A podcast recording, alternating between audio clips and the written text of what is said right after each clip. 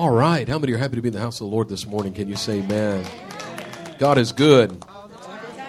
He's always good. He's always been good. He's always going to be good. He ain't never going to stop being good. He don't know how to be anything other than good. Hallelujah. Yeah. Mm. Mm-hmm.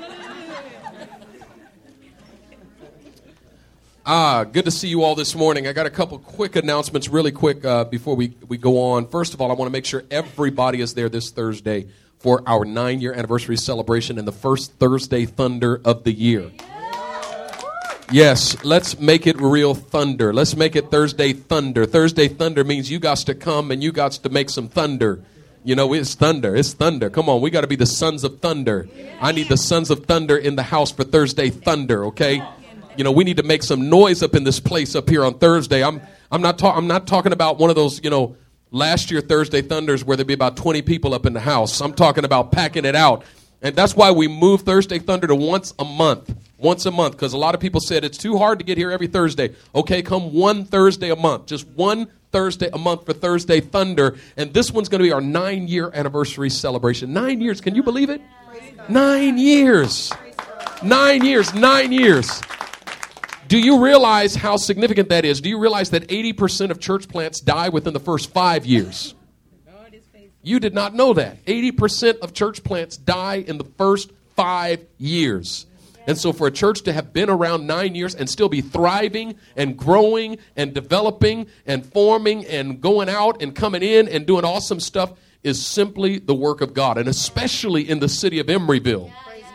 You don't realize that there's demonic forces arrayed against anything that the church does in the city of Emeryville, but God has given us victory again and again and again. He's opened doors, and we have engaged in strong spiritual warfare here, and God has moved obstacles out of our path. And, uh, and so we're going to celebrate what God has done. Amen? Amen? All right, secondly, many of you were expecting my book to be available today.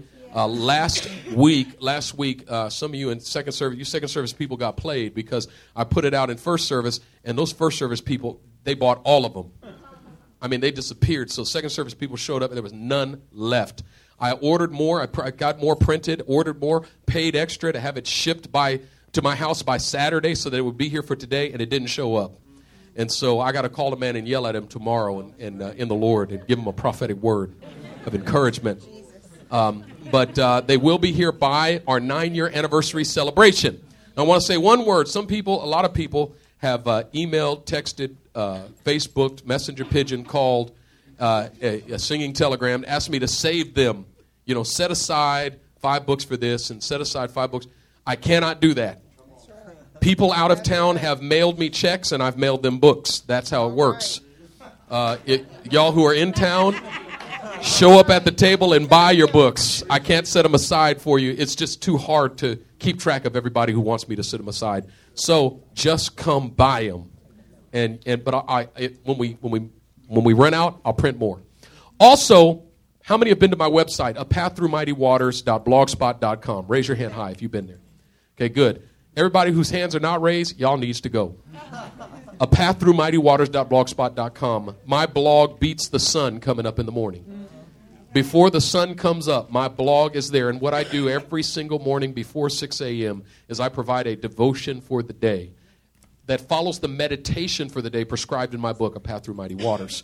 And so this is a great way to start your day. And you don't have to get there at 6 a.m., but if you are up that early, it's there but you can come anytime during the day. It's we are learning as a house to meditate on the Word of God day and night, and so I encourage each and every one of you to go there. A path through mighty waters.blogspot.com, and if you go to our Facebook page, there's always a link to it on the Facebook page for the day's meditation, so you can click on it, go there, see the meditation and devotion for the day. That'll start you thinking and praying, and and, and we're going to learn together to meditate on the Word of God day and night. It's a powerful year in that way. Amen.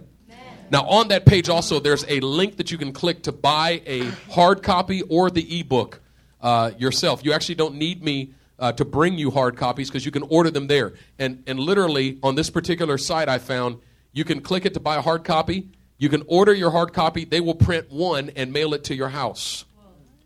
So I literally, I don't even have to pre-print them.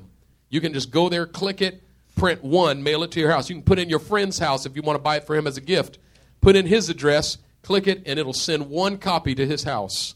And uh, so uh, that's there and that's available to you too. And you can also buy the ebook. Uh, so I um, encourage you to buy a lot of them. And um, in the name of Jesus. Hallelujah. Mm. All right, now to the word of the Lord. Are you ready for the word of the Lord this morning? 2 Samuel chapter 5, beginning at verse 17. 2 Samuel chapter 5, beginning at verse 17. The Lord has been speaking to us about breakthrough. And each time the Lord speaks to us about breakthrough, in each season, there's always an angelic visitation to go along with it. Mm. I remember back in 2005, we were having an early morning prayer meeting in our home. My wife and I lived around the corner here in Emeryville on 65th and Hollis. We were having 5:30 a.m. prayer meetings every morning. It was supposed to be for 40 days, and it went on for two and a half years. But in the middle of 2005, in one of those 5:30 a.m. prayer meetings, an angel appeared in our living room. I could point at the place on the carpet where the angel of the Lord stood. One of my buddies from out of town was in town. Afterwards, he walked up to me and said, "Did you see the angel that was standing there?" I said, you saw him too. Both of us saw the same angel and same. We pointed to the same place on the carpet where the angel of the Lord stood. And uh, I said, "Man, that's powerful." And the next day, I was discouraged about something, and he said, "Listen, Benjamin, I don't know how you can be discouraged when an angel of the Lord stood in your house yesterday." He says, "Now, I, I you know, I'm not a Bible scholar or anything, but when I do read the Bible, angels don't just show up. Okay, right. they don't just hang out. You know, a lot of people, oh, I saw an angel. I saw an angel. I saw an angel." No, angels don't just show up for nothing. When angels show up, something's about to happen. Amen. I mean, when an angel showed up at Mary's house, she was getting pregnant. Right. When an angel showed up to Zechariah, his wife was getting pregnant. Okay? Right. You know, when an angel shows up to Joshua, they were getting ready to take Jericho. Yeah. When the angel of the Lord showed up to Jacob, he was getting ready to move to the next level. The angel of the Lord, when the angel of the Lord comes, something is about to happen because they don't just hang out, they don't just show up for no reason. And so he said to me, I don't, I, don't think you have any grounds for discouragement when the angel of the Lord showed up. And he said, Secondly, I prayed and asked God why he sent that angel. And the Spirit of the Lord spoke to me and said, The angel came to break you through to the next level. It was an angel of breakthrough. Amen. Now, in that season, while we were having that early morning prayer, what we, what we didn't see at the time was that God was changing the atmosphere of the city of Emeryville. Because when we first came to the city of Emeryville, there was tremendous opposition against us. There was opposition from, from, from people from the city council and opposition from, from residents of the city. And opposi- I mean, people would go to city council meetings and say, We do not want this church here in Emeryville. Uh, every building that we tried to occupy, they said, We do not want a church in this building. We don't want a church in Emeryville. We sent out mass mailers to every person in the city of Emeryville. And we got people calling us going, This is not a church uh, environment. This is not a church city. You take your church somewhere else We had all kinds of opposition. Matter of fact, when we first went, I remember going and going to the school and going to talk to the principal at the time and saying, How can we help? How can we be a part? And he says, No, you can't be a part of what we're doing here. That's a violation of the separation of church and state. I was like, What? For us to volunteer at the school? Yes, we can't have any religious volunteers at the school. It's a violation of the separation of church and state. There was so much opposition. The first church at the at the marina we did, I got a call from the city attorney the day before the thing at 5:55 p.m. saying you cannot have your event tomorrow. You got to shut it down. It's a violation of separation of church and state for a religious entity to have a public service. So shut it down and give me a call on Monday. I'm leaving the office now. I called, I, I, I called him back and he didn't answer. And I said to our team the next morning, I said, if they drag me off this platform and arrest me, we are having this service today. We got a permit from the city. We jumped through all of their hoops. We got the encroachment permit. We did everything they did. This guy doesn't know what he's talking about, and he's the city attorney. It was simply demonic opposition that was designed to intimidate us. But during that season, through prayer at 5.30 in the morning for two and a half years every single morning we broke through and the angel of the lord came. The angel of breakthrough came and broke us through. And all of a sudden the tides turned. The schools were inviting us to come in and, and, and serve. You know buildings were saying we want you here. I was getting calls from folks saying we got an opening in this space over here. Would you like to come put the church here? All of a sudden city council members were calling us and saying you know we want to talk about what you're doing at the church. It's a wonderful thing. And mayors were coming and visiting our services. This whole atmosphere in the city changed, but it happened when God brought breakthrough. Well, now God is bringing us into a new season of breakthrough, and there was an angelic visitation that happened on Friday night at All Church Prayer a week ago. My wife saw an angel of the Lord, and she literally felt the ground, the floor crumble, and she felt like she was going to fall through it. And then all of a sudden, she felt an angelic presence behind her, and the Lord said, This is an angel of breakthrough, an angel that's coming to break you through. And so, God is taking us into another season of breakthrough, and we must understand what the Spirit of the Lord is saying. Amen? Now look in your Bibles at 2 Samuel chapter 5, beginning at verse 17. This is what the word says. When the Philistines heard that David had been anointed king over Israel, they went up in full force to search for him. But David heard about it and went down to the stronghold. Now the Philistines had come and spread out in the valley of Rephaim. So David inquired of the Lord, Shall I go and attack the Philistines? Will you hand them over to me? The Lord answered him, Go, for I will surely hand the Philistines over to you. So David went to Baal Perazim, and there he defeated them. He said, As waters break out, the Lord has broken out against my enemies before me. So that place was called Baal Perazim. The Philistines abandoned their idols there, and David and his men carried them off. Verse 22 Once more the Philistines came up and spread out in the valley of Rephaim. So David inquired of the Lord, and he answered, Do not go straight up, but circle around behind them and attack them in front of the balsam trees. As soon as you hear the sound of marching in the tops of the balsam trees, move quickly, because that will mean the Lord has gone out in front of you to strike the Philistine army. So David did as the Lord commanded him, and he struck down the Philistines all the way from Gibeon to Gezer. Now, we have to understand the context of this passage of Scripture. The Scripture says, when the Philistines heard that David had been anointed, yeah. David had just come out of the worst season of his life. Yeah. He had just come out of a season in which he felt as though it could all come, go, come crumbling down at any moment that the ground could crumble beneath his feet, that the ceiling could crumble over his head, that it could all fall apart at any moment. Have you ever gone through a season in which you felt like it, it could all fall apart at any moment? You ever gone through a season when you felt like I'm holding, holding it all together by a thread here? I mean, I'm just holding, I'm barely hanging on. I've come to the end of my rope. I'm holding it together by a thread, but at any moment, this thing could all fall apart. You say at any moment my marriage could just fall apart. That's how precarious it is right now. You say at any moment I could lose my job. Folks are getting laid off around me right and left. At any moment I could get that pink slip. I could be the next one. At any moment my physical health could deteriorate. The doctors say my blood pressure is so high. At any moment I could have a heart attack and die. At any moment my wife could leave me. At any moment I could lose my kid. At any moment I could I could lose my job. At any moment I could fail out of school. You go through a season where you just feel like you're walking on a tight tightrope, like you're walking on eggshells, and at any moment it could all fall apart.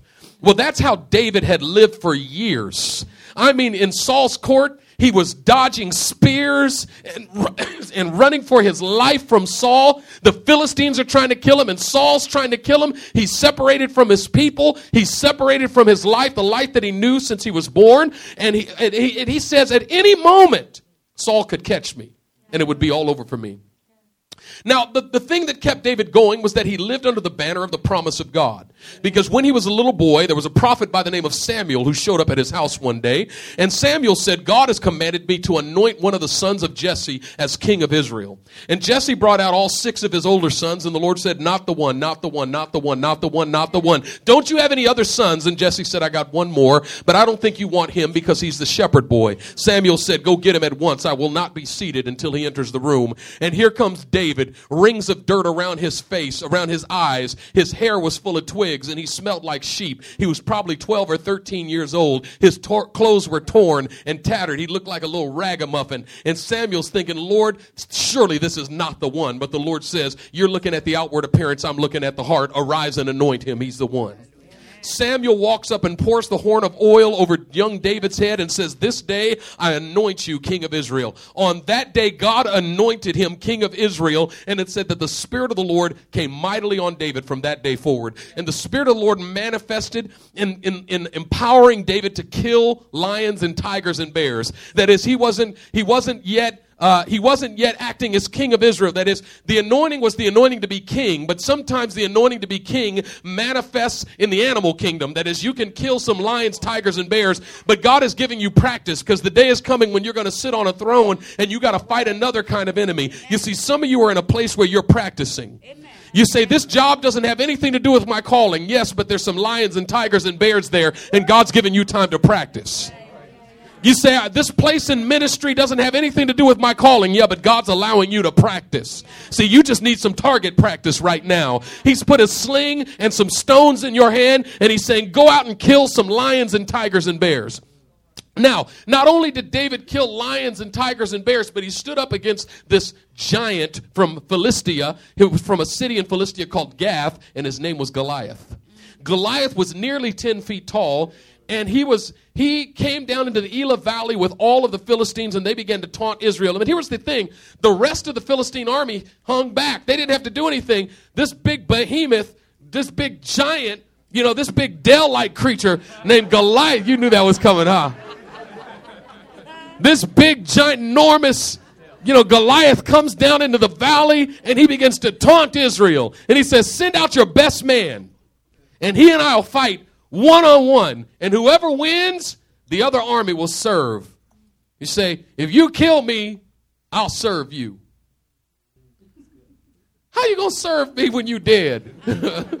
you ain't serving nobody. And so, uh, and so, um, David, the Spirit of the Lord comes upon David. You know the story. He kills the giant. David was just young enough to, to just, just, he didn't care. You know, David was young. He knew he was anointed. He was kind of cocky.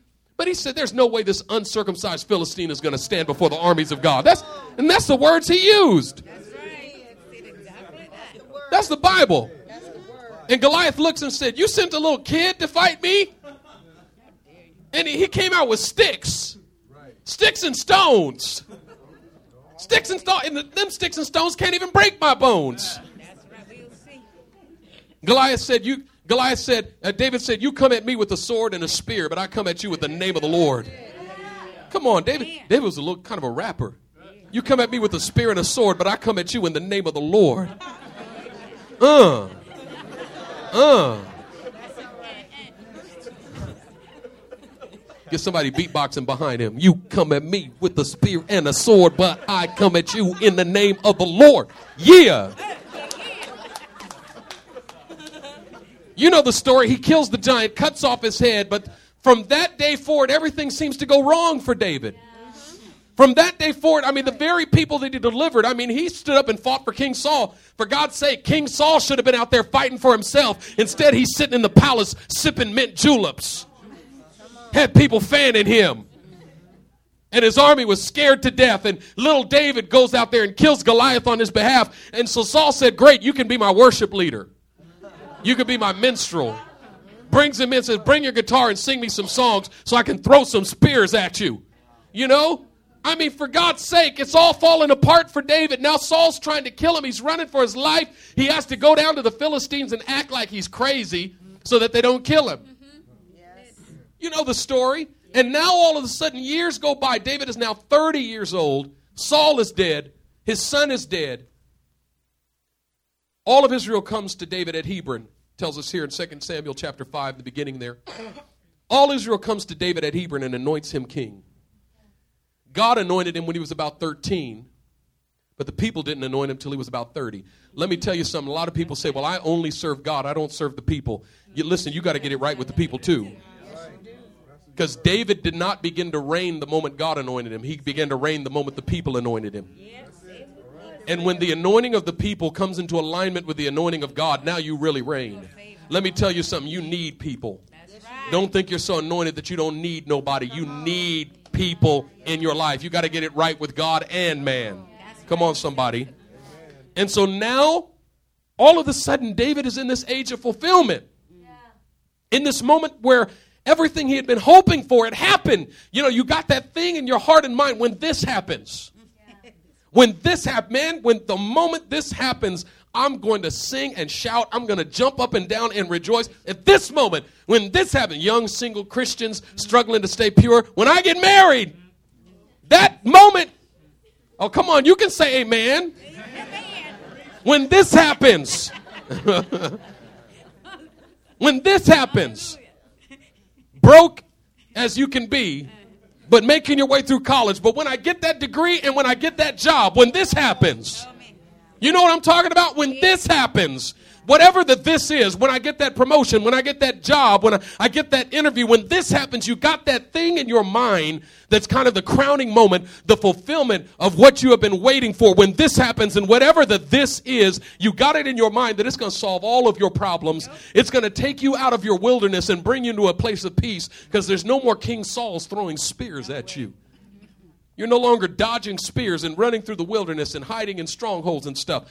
And what does it say? It says, David was anointed king by all Israel, and there's this huge celebration. But when the Philistines heard that David had been anointed king, they came against him in full force. Sorry to break up the party. But this happened, and it was not the end of all your problems. Because with new levels come new devils. It doesn't mean you don't have to struggle anymore. It just means you have to struggle at another level. Now it's not Saul throwing spears. Now it's an entire Philistine army. You say, This happened. Now I want to go back to before it happened because it was a little easier to run from Saul than it is to face the whole Philistine army. Come on, somebody. Young people thinking, I can't wait till I get a job doing this and making this amount of money. Yeah, but what you don't realize is you're going to have to work five days a week, about 50 hours a week. And right now you take three days off. You know, you work 22 hours a week and you go, oh, I'm so busy. Oh, I'm so tired. I wish I didn't have so much on my plate. When this happens, yeah, you're going to have to fight the Philistines to get up early in the morning. When this happens, Bunch of lazy lima beans. Go to the ant, thou sluggard. Consider her ways and be wise. Mm. Some of y'all got to get up earlier in the morning. I'm going to say it every week until you start doing it. The Bible says, as a door turns on its hinges, so a sluggard turns on his bed. Mm. Moving on. So the Philistines come against David at the moment he is anointed. At the moment he is anointed, he encounters opposition. The first thing you must understand about opposition is that demonic opposition is not a sign of your weakness, it is a sign of your strength. Because at every place where you're oppressed by the devil, you tend to think that's your weak place. No, that's your strong place. The devil does not waste his time coming against the weak. He does not array his forces to go to war with the weak. You say, the devil's opposing me. That's how powerful you are. That's how mighty you are. You are so mighty that you are on his radar. Some folks say, the devil's fighting me. No, honey, you're not even on his radar.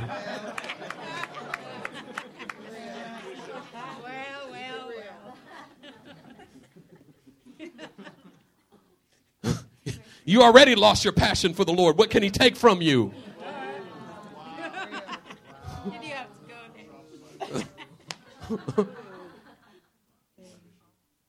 Because when the devil comes against you, it's to move you out of your territory so he can occupy it. If he's already occupying it, he's actually trying to pacify you, mm-hmm. not oppose you. Right.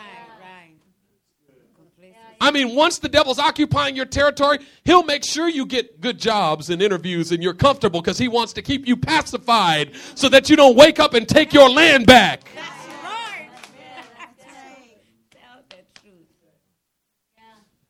The thing you must realize is that at the very place where Satan comes to oppose you, there God comes to enlarge you.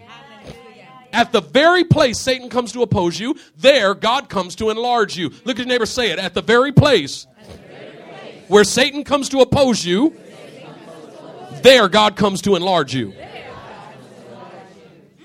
Opposition from the enemy is not a sign of your weakness, it is a sign of your strength. It is not a sign that you are dry, it's a sign that you are full. It's not a sign that you're poor, it's a sign that you're rich. It's not a sign that you're empty, it's a sign that you are full to overflowing. I'm telling you, when the devil comes against you, it is a sign that God has anointed you. And so they heard. David's been anointed, but this is the thing the devil does not fight a fair fight. David's been anointed. Let's hit him quick before he realizes what that means. David just got anointed. Let's hit him quick before he understands how powerful he is. Let's take him out before he realizes that he has the authority to take us out.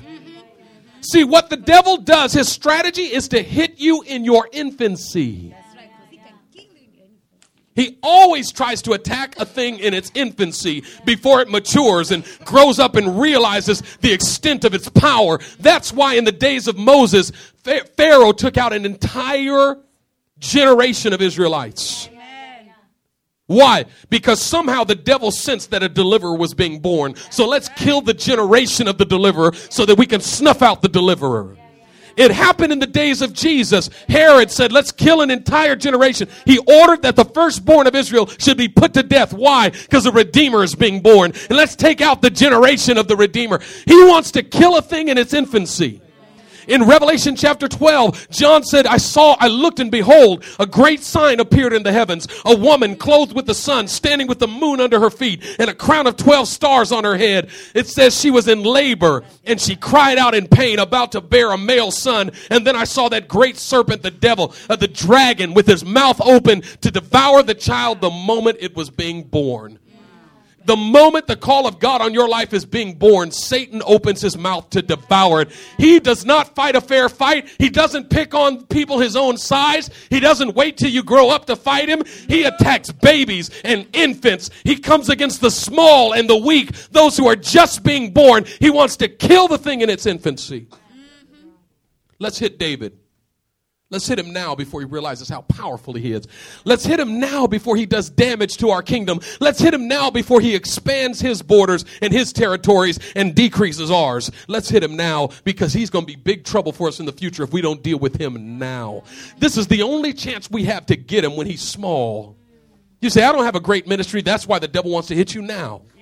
Say, I haven't led hundreds of people to Christ. That's why the devil wants to hit you now. That's how, why he wants to hit you before you wake up and realize how anointed you are, how powerful you are, how much kingdom life is in you, how much victory is in you, how much destiny is in you. He wants to hit you now. Are you hearing me this morning? Now, at that moment, David had to have lost his equilibrium just for a moment. I mean, he's still celebrating. I'm king. I'm king. I'm king. And all of the sudden, at that very moment where he's celebrating, he says, David, the Philistines have, are coming against us right now. It says, David heard about it. They were trying to sneak attack on him. They were trying to spoil the celebration by killing him and killing everybody. And David hears about it. David, we're about to go to war. When? Right now. Oh, snap. You ever got hit with some news that hit you so hard it just it just disrupted your equilibrium. Yeah. Mm-hmm. It's like I got punched in the face one time when I was in the eighth grade, and the guy was in the 11th grade, and he was like, you know, a whole head and shoulders taller than me, and I was up in his face, you know, saying something to him, you know, and uh, what's wrong? Thank you. That was driving you crazy, huh? See, that's why I love my wife. She don't let me walk around with that stuff. And uh, you know, he and I were he and I were trading comments, and I didn't think it had progressed that far yet. See, you know what I'm talking about? Where you know you're exchanging comments, and you don't know how serious it got. You know, you're still thinking it's still kind of we're halfway joking right now. We're not serious because I, I really don't want to fight this guy. You know, I mean, I'd be stupid to try to fight this guy. And before I knew it, bam, right cross, right to the to the jaw. Man, he hit me so hard, I didn't know which way was up which way was down, which way was right, and which way was left. I was like, well, you know. I mean, the, the, the whole world was spinning around me, and I just kind of walked around. I stumbled around, and when I came to, I was in a different part of the campus. I didn't even know how I got there. I said, The devil is a liar. Which one of him, which one of y'all just hit me? There was only one of them there, but it looked like three after the. Are you sure it was only one of them? I thought, that's messed up. We were just talking. You know, don't you just want to cry? What'd you have to hit me for? It wasn't that serious. I was just playing with you. You know, that's what it's like when the devil hits you with an attack that you weren't even anticipating. You know, he doesn't have any rules. Like at least they used to do back in the day. We're gonna fight after school at three o'clock on the grass. You know, like you know the place. you know the time. You know, and they would even ring the bell. Ding, go. You know, you, you, you had warning. If you got your butt kicked then, you know, you just got your butt kicked. But this was a surprise attack. This was a sucker punch. The devil sucker punched David, and at that moment he lost his equilibrium. Just for a moment, you know what he did when he lost his equilibrium? Look what the scripture says. It says, But David was told about it, and he went to the stronghold. Look at this. Look at this. Verse the end of verse 17. But David heard about it and went down to the stronghold. He knew he, need a, he needed a moment. He knew he was going to have to fight this battle, but he needed a moment in between hearing the news and approaching the battlefield. You got to get this. He did not go directly to the battle. First, he went down to the stronghold. Now, a stronghold is typically a cleft in a rocky place where you can hide. It's a place that's impenetrable, a place that the enemy can't get to. David knew where the stronghold was in that valley. He knew the place where he could hide for a minute, a place where the enemy couldn't get to him, a place where he was impenetrable, a place where the devil couldn't touch him, a place where he could just go get alone with God. Mm-hmm. Listen, you have to develop a stronghold in your life. Amen. And David said in Psalm 18, he said, God is my rock and my fortress, my stronghold and my deliverer. You know what David said? God is my stronghold. God is that place in the rock where I can hide myself, where the devil can't get to me. When he comes to sucker punch me and I need to get my equilibrium back, I just run to the stronghold. See, here's the problem the devil comes and sucker punches you, and you grab your sword and go straight to the battle. Still staggering. I'm going to take that devil out. Where's he at? Where's he at? When you need to go to the stronghold for a minute, you need to go into the presence of God for a minute. You need to go to that place and just hide yourself. That's right. You know, there in Acts, I believe it's chapter 9, towards the end of chapter 9, maybe beginning of chapter 10, when Peter he goes to this city and they told him about this old woman who had just died named Dorcas. I know it's an unfortunate name. but it wasn't back then, you know, it sounded perfectly normal and and uh, Dorcas, she was an old lady, and she had done good. Now, you know, men of God don't like to be put on the spot. Because, you know, we like to tell testimonies about healings and miracles. But when somebody actually expects us to do that stuff, like right then, you know, you telling somebody a healing testimony, they go, oh, great, because my cousin has cancer. He's right here. You can heal him right now. Listen, here, come here, cousin Bobby. This is a man of God. He moves in healing. He's going to heal you right now you know what you start doing is you start giving you know a little theology about why some people don't get healed. Well now you need to understand that not everybody gets healed you know. I mean i, I prayed for a lot of people in my day. Not all of them have been healed. I only tell you about the ones who do get healed because that makes me look better you know. And, and so uh, they, t- they come to peter and they even brought the quilt she had made. Mm-hmm. they come with the stuff she made. This woman of god you can't let her die peter Look at the quilt she made. What are we going to do without a quilt maker among us like this? It's cold that night. We need her back. You need to go in there and raise her from the dead. You can do it. You're an apostle. And, Pete, and they put Peter in a room and close the door. And he goes and he looks at that woman and she's dead. Not just kind of dead, not somewhat dead. She's completely dead. She's not mostly dead. She's like 100% dead. Like, you know, she it's lights out. It's gone. She's done and she probably looked like she was about 127 years old. So it was time for her to be dead. You know, I mean, it was time for her to go home to be with the Lord, right? She was probably happy, you know. And uh, uh, Peter, he looks at her and he's thinking, "This is over." Oh Lord, you ever look at a at a problem that you're facing and just get overwhelmed by how big it is? Look at what Peter does. It says he turned his back to her and got on his knees. I always wondered why did he turn his back to her? It's as if he's saying, You're not important right now. That's not what he was saying. You know, when you're facing your problem, you're trying to pray, like, Lord, help me with this problem. It's such a big problem. Oh God, help me with this problem. It's such a, you know, you're facing the problem and you're overwhelmed by the size of the problem. Yeah, yeah. You you're not going to get anything from God in that moment. That's right. Mm-hmm. Because you're saying, oh God, I got a big problem instead of, oh, problem, I got a big God. Hallelujah. Amen. Thank you, Jesus. When you come into the stronghold, you turn your back on the problem. Yes, you don't need it.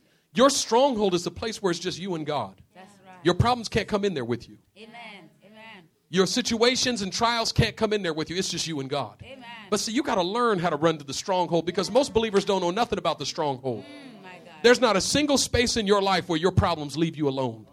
There's not a single space in your life where you transcend your situations, your circumstances, and your trouble. You've got to build a stronghold. You've got to learn to run to the stronghold. That listen, David said in Psalm 27, "You, O Lord, are the stronghold of my life. Of whom shall I be afraid?" I'm not afraid when I'm in the stronghold because I know the devil cannot get to me there. And that's why this, that's why Solomon said, "The name of the Lord is a stronghold, and the righteous run into it and are safe." You, but you got to learn to run into it. If you don't run into it, you're not safe. And quoting it is not the same thing as running into it. Because there's a lot of Christian witchcraft out there where people are trying to use the name of Jesus as a spell. In the name of Jesus, in Jesus' name, in Jesus, in the name of Jesus. Just like you're, you're, you're it's some kind of a spell. Ain't no word. Christian witch, witchcraft. Not everybody who says Lord, Lord is even going to enter into the kingdom. Devil says so. Just saying Jesus, Jesus don't do anything unless you're turning your heart to Him and running to Him. Actually coming to Him. He's a person, not just a word that you sprinkle on the devil to get him to run away. Amen. Because the devil knows. Paul ain't know. David said, I'm going to run to the stronghold. I'm going to go into the stronghold. Listen, you got to learn how to build that stronghold first thing in the morning. You know what I do first thing in the morning? I go into my stronghold. Doesn't matter how difficult the day is going to be because I'm in my stronghold in the morning. I'm in that place where the devil can't talk to me there. He can't touch me there. Why? Because it's just me and Jesus. And I don't allow my problems in. I don't allow my worries in. I don't allow my anxieties in. It's just me and God. He said that's the place where you hear him say, Be still and know that I am God. And that's why David started that psalm, Psalm 46, by saying, God is my refuge and my strength, a very present help in time of trouble. Therefore, I will not be moved. Though the earth be moved, though the mountains crumble and fall into the midst of the sea, it says, there's a river whose streams make God the, make glad the city of God. God is in the midst of her; she shall not be moved. And then he says, "Be still and know that I am God." Coming into that place of stillness where I'm in the stronghold and nothing can move me there. Yeah, I know the enemy's right outside, but he ain't getting in here. That's. Yeah, I know the enemy's waiting at the door, but he ain't getting in here. Right now, I'm in the stronghold. And it was in the stronghold that David inquired of the Lord. You hear what he says? He inquires of the Lord there, and he says, Lord, shall I go and attack the Philistines? He didn't assume that just because the devil was coming against him, that he was supposed to come against the devil. You got to learn that not every enemy that attacks you is an enemy that you're supposed to attack back. Because some stuff is so far beneath you that you shouldn't even respond to it. That's right. I mean, if a three year old called you out, would you fight him? Come on!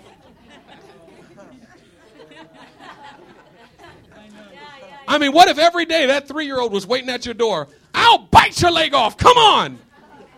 What are you scared?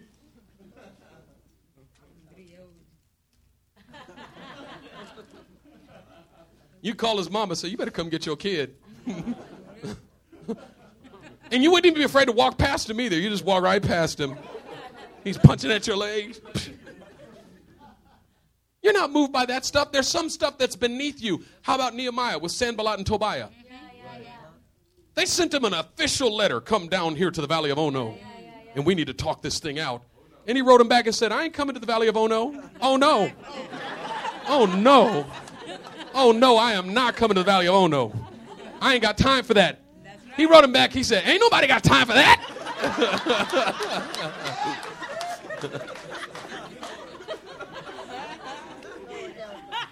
he said, I'm doing a good work and I can't come down. I don't have time to be wrestling with Sanballat and Tobiah who are trying to pick a fight with me. I don't have time for that. Victory is determined by your ability to discern which enemies to fight and which enemies to ignore. One of the greatest problems is we got folks fighting enemies they say they should be ignoring right. and ignoring enemies that they should be fighting. That's true. Help us, What if David would have stayed in the stronghold? The Philistines covering the valley of Rephaim, but David's in the stronghold just worshiping. Mhm. Hallelujah. Just worshiping, meditating 300, 365 days a year, just meditating in there. His army's waiting outside. Are we going to go fight? Leave me alone. I'm in the stronghold with the Lord. It's just me and Jesus. It's just me and Jesus. But listen, there's a time when you got to come out of that stronghold and face the enemy in the valley. You got to come out of that stronghold. See, you've been praying about your bills, but now you got to come out and pay them.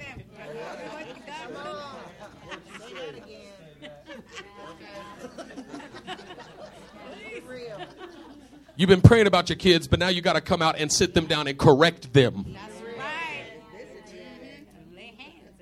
You've been praying about your job situation, but now you need to actually get to work on time and do your work. Quit praying about how you're oppressed, how it's religious persecution, or it's racial discrimination. They're discriminating, discriminating against me. well, get to work on time. Do your job. There comes a time when you got to come out of the prayer closet and actually face it. And here's the key there's believers who live in the, in the prayer closet, they live in the stronghold and never face the enemy in the valley. And then there's believers who go straight to the valley and never stop at the prayer closet, never go to the stronghold, and both of them are going to lose. That's right. That's right. Tell the truth. David inquires of the Lord in the stronghold and says, Shall I attack the Philistines? Mm. Will you give them over to my hand? And God says, Yes. Please go attack them.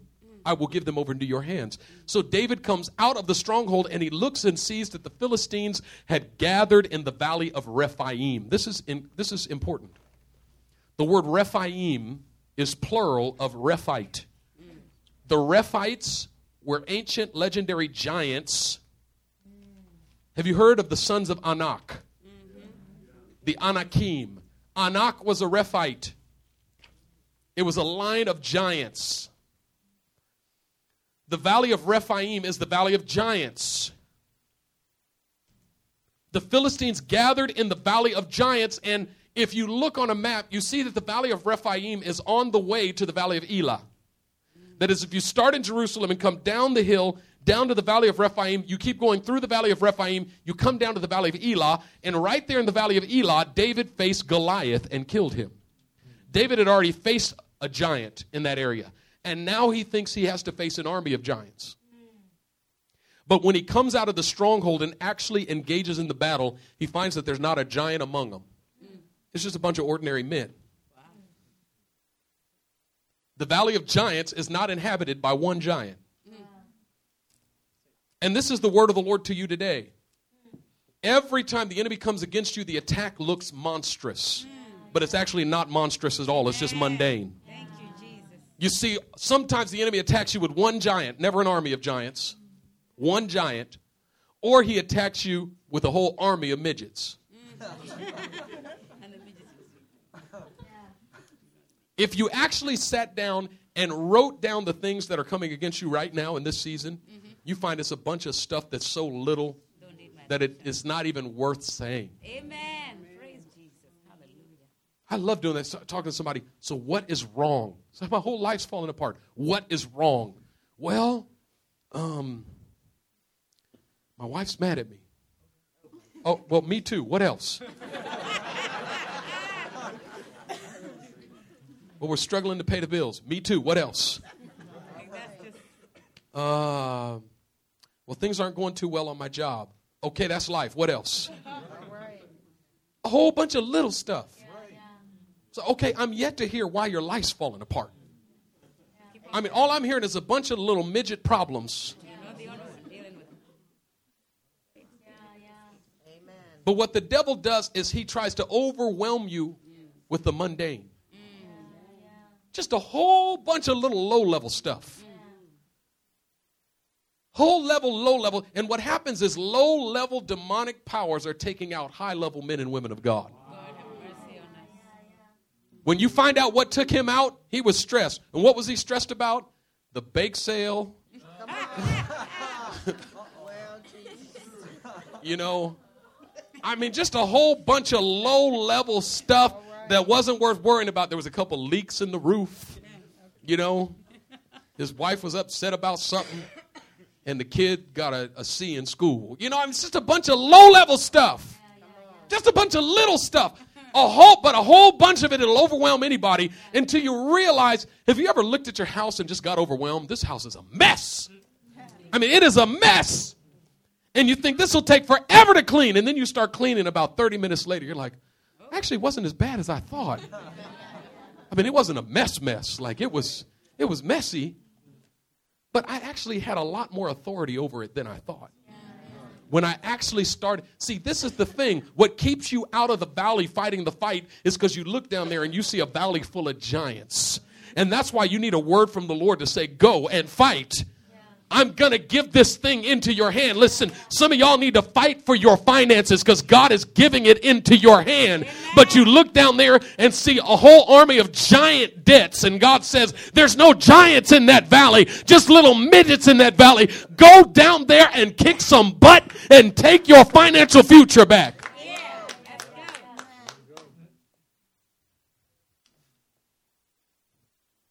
So David goes down there and he whoops up on some Philistine. And he says, at the end of the battle, he says, as water breaks out, so the Lord has broken out against my enemies. And so he renamed the place Lord of the Breakthrough. Amen. Let me ask you a question. Do you want to breakthrough this year? Oh, yes. You want to see breakthrough? Yeah. You want God to break through? Yeah. There's only one place you will experience him as the Lord of the breakthrough, and that's in the valley of giants. That's right. Because too many people are sitting up on a hill saying, Lord, break through. Lord, break through. Just stretching your hand out towards the army down there. You see them down there. God, break through down there. Give us victory over that army. In the name, He call mama saha.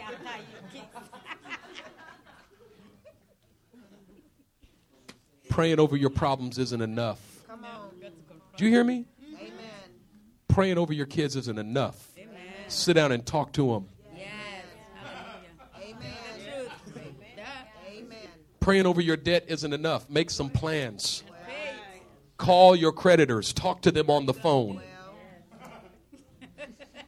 Talk to your boss and ask for some more hours.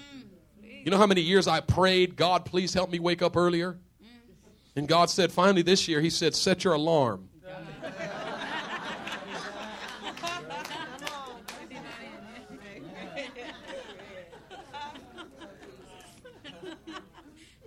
This year, God's going to make a path through mighty waters, but you still got to make a decision to walk that path. And you've been making excuses for so long that without even thinking, an excuse comes out of your mouth. Every time you start talking about your, your, your current condition and your current situation, all you're doing is making excuses for where you are. But in this year, we're saying no more excuses. Just shut it, keep it to yourself, save the drama for your mama, tell it to somebody who cares. No more excuses.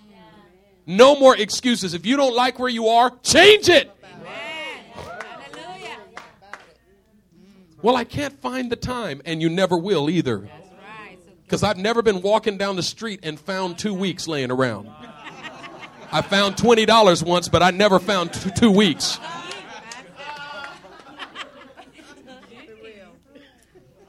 You don't find time, you make time.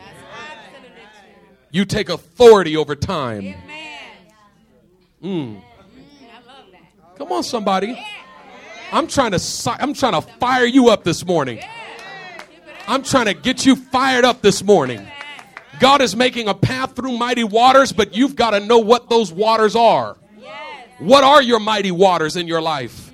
You, God wants to take you down into the valley of Rephaim. And this is the thing David changed the name. He said, This is no longer the valley of giants. Now this is the Lord of the breakthrough. This used to be called the Valley of Giants. I wanted to stay away from this place because there were so many giants in it, but I don't see a giant when I look here anymore. Now I see the Lord of the breakthrough.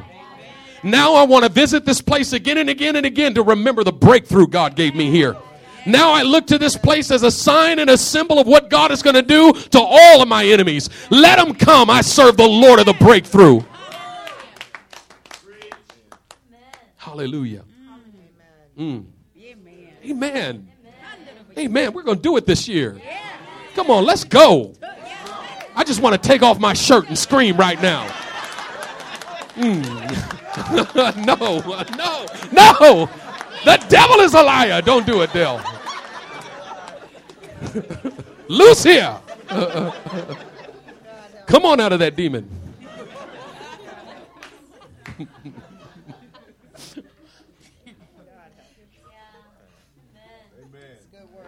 You got it, don't you? Stand up on your feet and just give God some praise. Come on. Come on, just put your hands together and give Jesus a shout of praise. Hallelujah. Just lift your hands to the Lord right now and begin to glorify Him.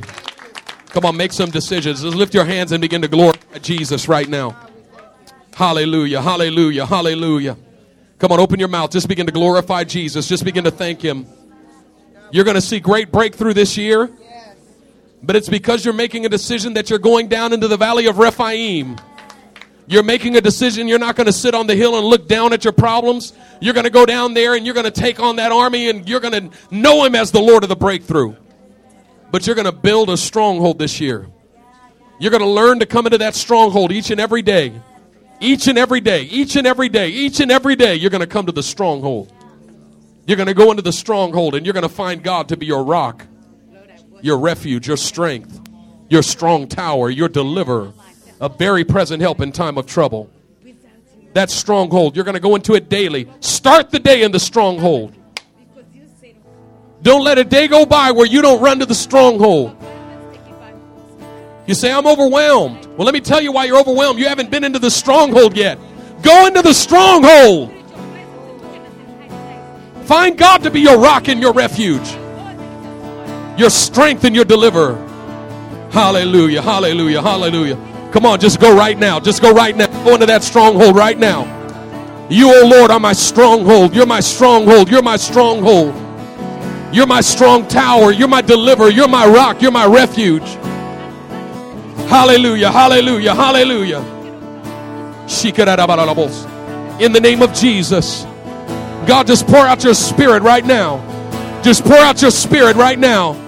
Just pour out your spirit right now. Just let your spirit move among us right now. Just break that spirit of fear right now. Break it, break it, break it. That spirit of intimidation. I break it off your life right now in the name of Jesus. Take it, take it, take it, take it, take it. Take it right now. Take it right now. Take the anointing of the Holy Spirit that's coming on you right now. The anointing of the Holy Spirit is coming on you right now. Take all of it. Take it. Take it.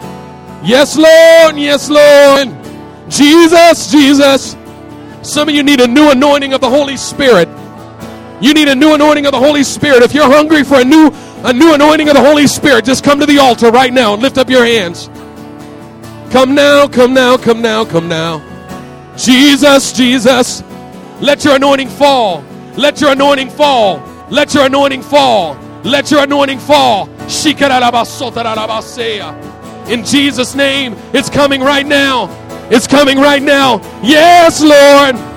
Come on. Take it right now. Take it right now. Yes, Lord. Take it right now. Take it right now. Take it right now. The Spirit of the Lord is upon you. He has anointed you to preach the gospel to the poor, to open eyes of those who are blind, to set at liberty those who are bound, to proclaim the acceptable year of the Lord, the day of the Lord's favor, to give them ashes, strength for weakness, the oil of joy for the spirit of mourning. Come on, take it right now. Stir it up, Lord. Stir it up, Lord. Stir it up, Lord. Yes, Lord. Yes, Lord. He crowns the year with His goodness, and His paths they drip with abundance. His paths are dripping with abundance now. His paths are dripping with abundance now. In Jesus' name, God, release your anointing. God, release your glory. Release it right now. Release it right now. Release it right now. Come on, don't stop, don't stop, don't stop, don't stop, don't stop. It's increasing, it's increasing, it's increasing. The glory is increasing. It's increasing. The glory is increasing. It's increasing. Release the Holy Spirit now. Release even the baptism in the Holy Spirit now. Release the fire of God.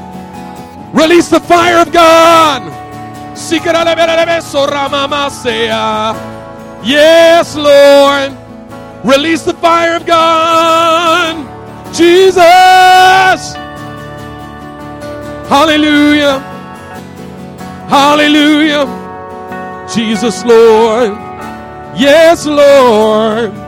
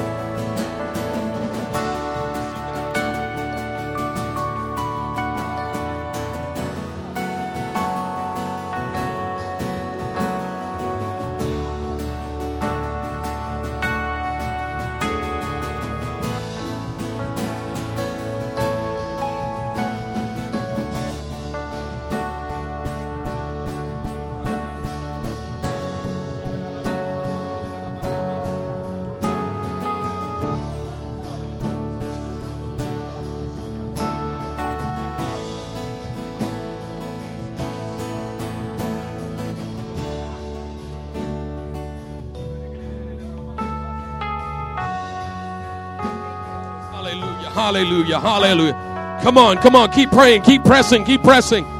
The Spirit of the Lord is here. Yeah. Thank you, Lord. Thank you, Lord. Holy Spirit, fall right now.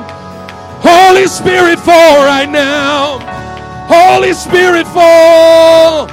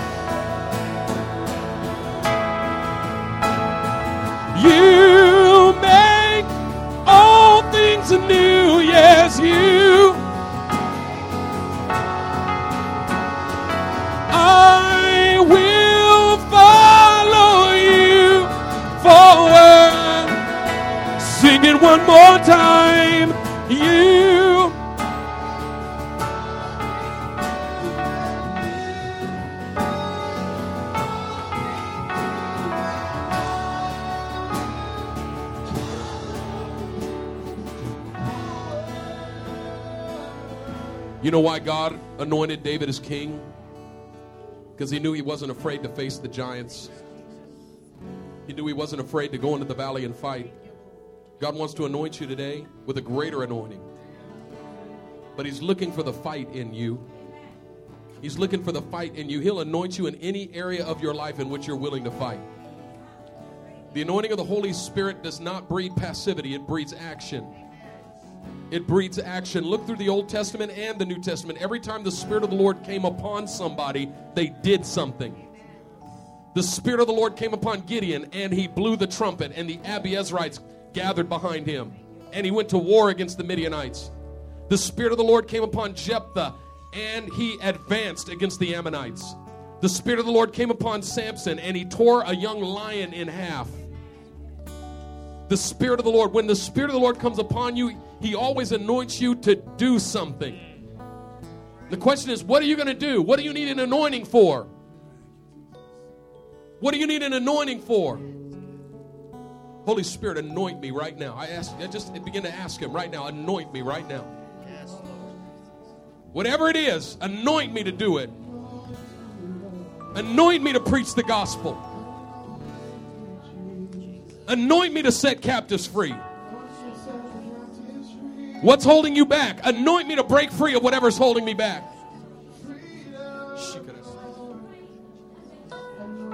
Hallelujah. Hallelujah.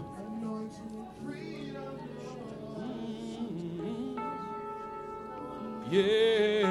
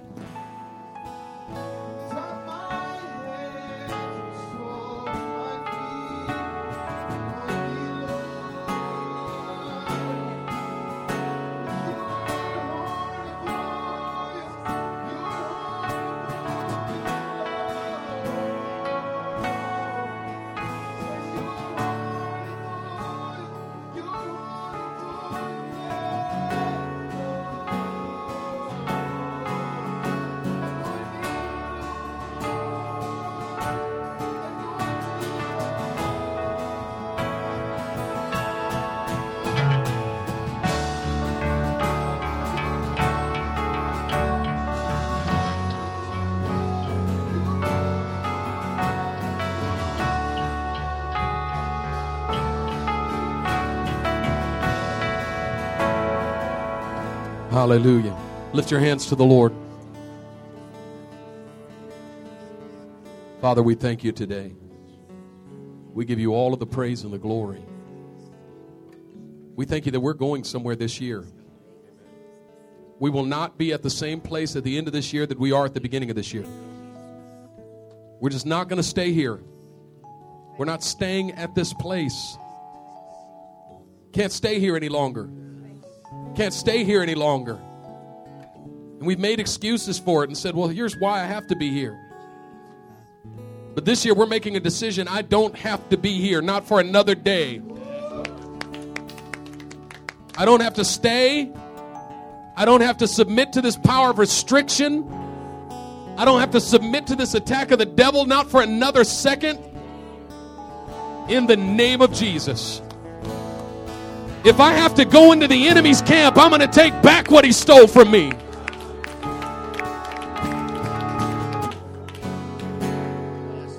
Whatever I got to do, whatever I got to do, whatever I got to do, I'm going to do it. I'm going to say whatever needs to be said. I'm going to do whatever needs to be done. I'm going to give whatever needs to be given. I'm going to forsake whatever needs to be forsaken. I'm going to pray whatever needs to be prayed. I'm going to sing whatever needs to be sang. Whatever I got to do to go to the next level, I'm going. Come on, make a decision. I'm going. I have decided that I'm following Jesus. No turning back.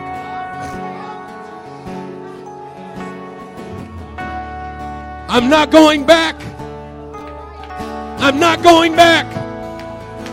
I'm not going back. I'm not going back. I'm looking ahead. I'm not going back. Hallelujah. Hallelujah. Yes. All the Lord's been waiting for is that decision. I'm not going back. Looking ahead. I'm not looking back. I'm not crying over my spilled milk anymore. I'm not crying about what they did to me anymore. It's in the past now. Now I'm reaching for what's ahead. Now I want my destiny. Come on, just begin to say it. I want my destiny now. I want my destiny. Come on, I, I want you to get hungry for your destiny. I want you to get hungry for your destiny. I want that hunger for your destiny to supersede every sorrow, to supersede every complaint. I want my destiny. Come on, begin to say it. I want it. And I will have it.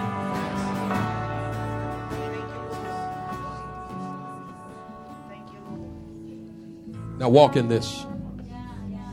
Walk in this. Walk in this. I'm looking in some of your eyes and I see fire.